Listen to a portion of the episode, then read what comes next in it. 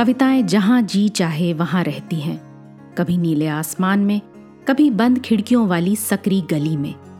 कभी पंछियों के रंगीन परों पर उड़ती हैं कविताएँ तो कभी सड़क के पत्थरों के बीच यूँ ही उगाती हैं। कविता के अलग अलग रूपों को समर्पित है हमारी पॉडकास्ट श्रृंखला, प्रतिदिन एक कविता।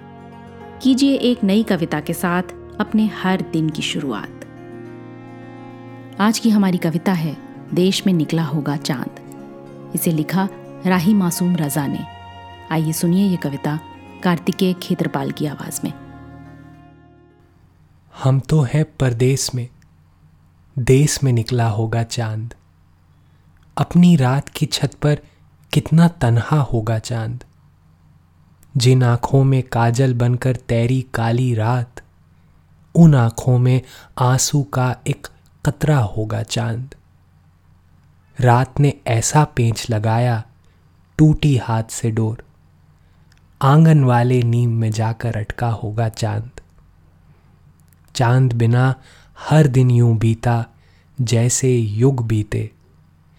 मेरे बिना किस हाल में होगा, कैसा होगा चाँद? आज की कविता को आप पॉडकास्ट के शो नोट्स में पढ़ सकते हैं। आप जहाँ भी प्रतिदिन एक कविता सुन रहे हैं वहाँ अपने कमेंट्स शेयर करना ना भूलें। अगर आप चाहते हैं कि नई धारा रेडियो की ये प्रस्तुति हर सुबह आपके व्हाट्सएप पर आ जाए तो हमें इस नंबर पर मैसेज भेजें। Seven four two eight seven seven five three seven six कल एक और कविता के साथ फिर मिलेंगे।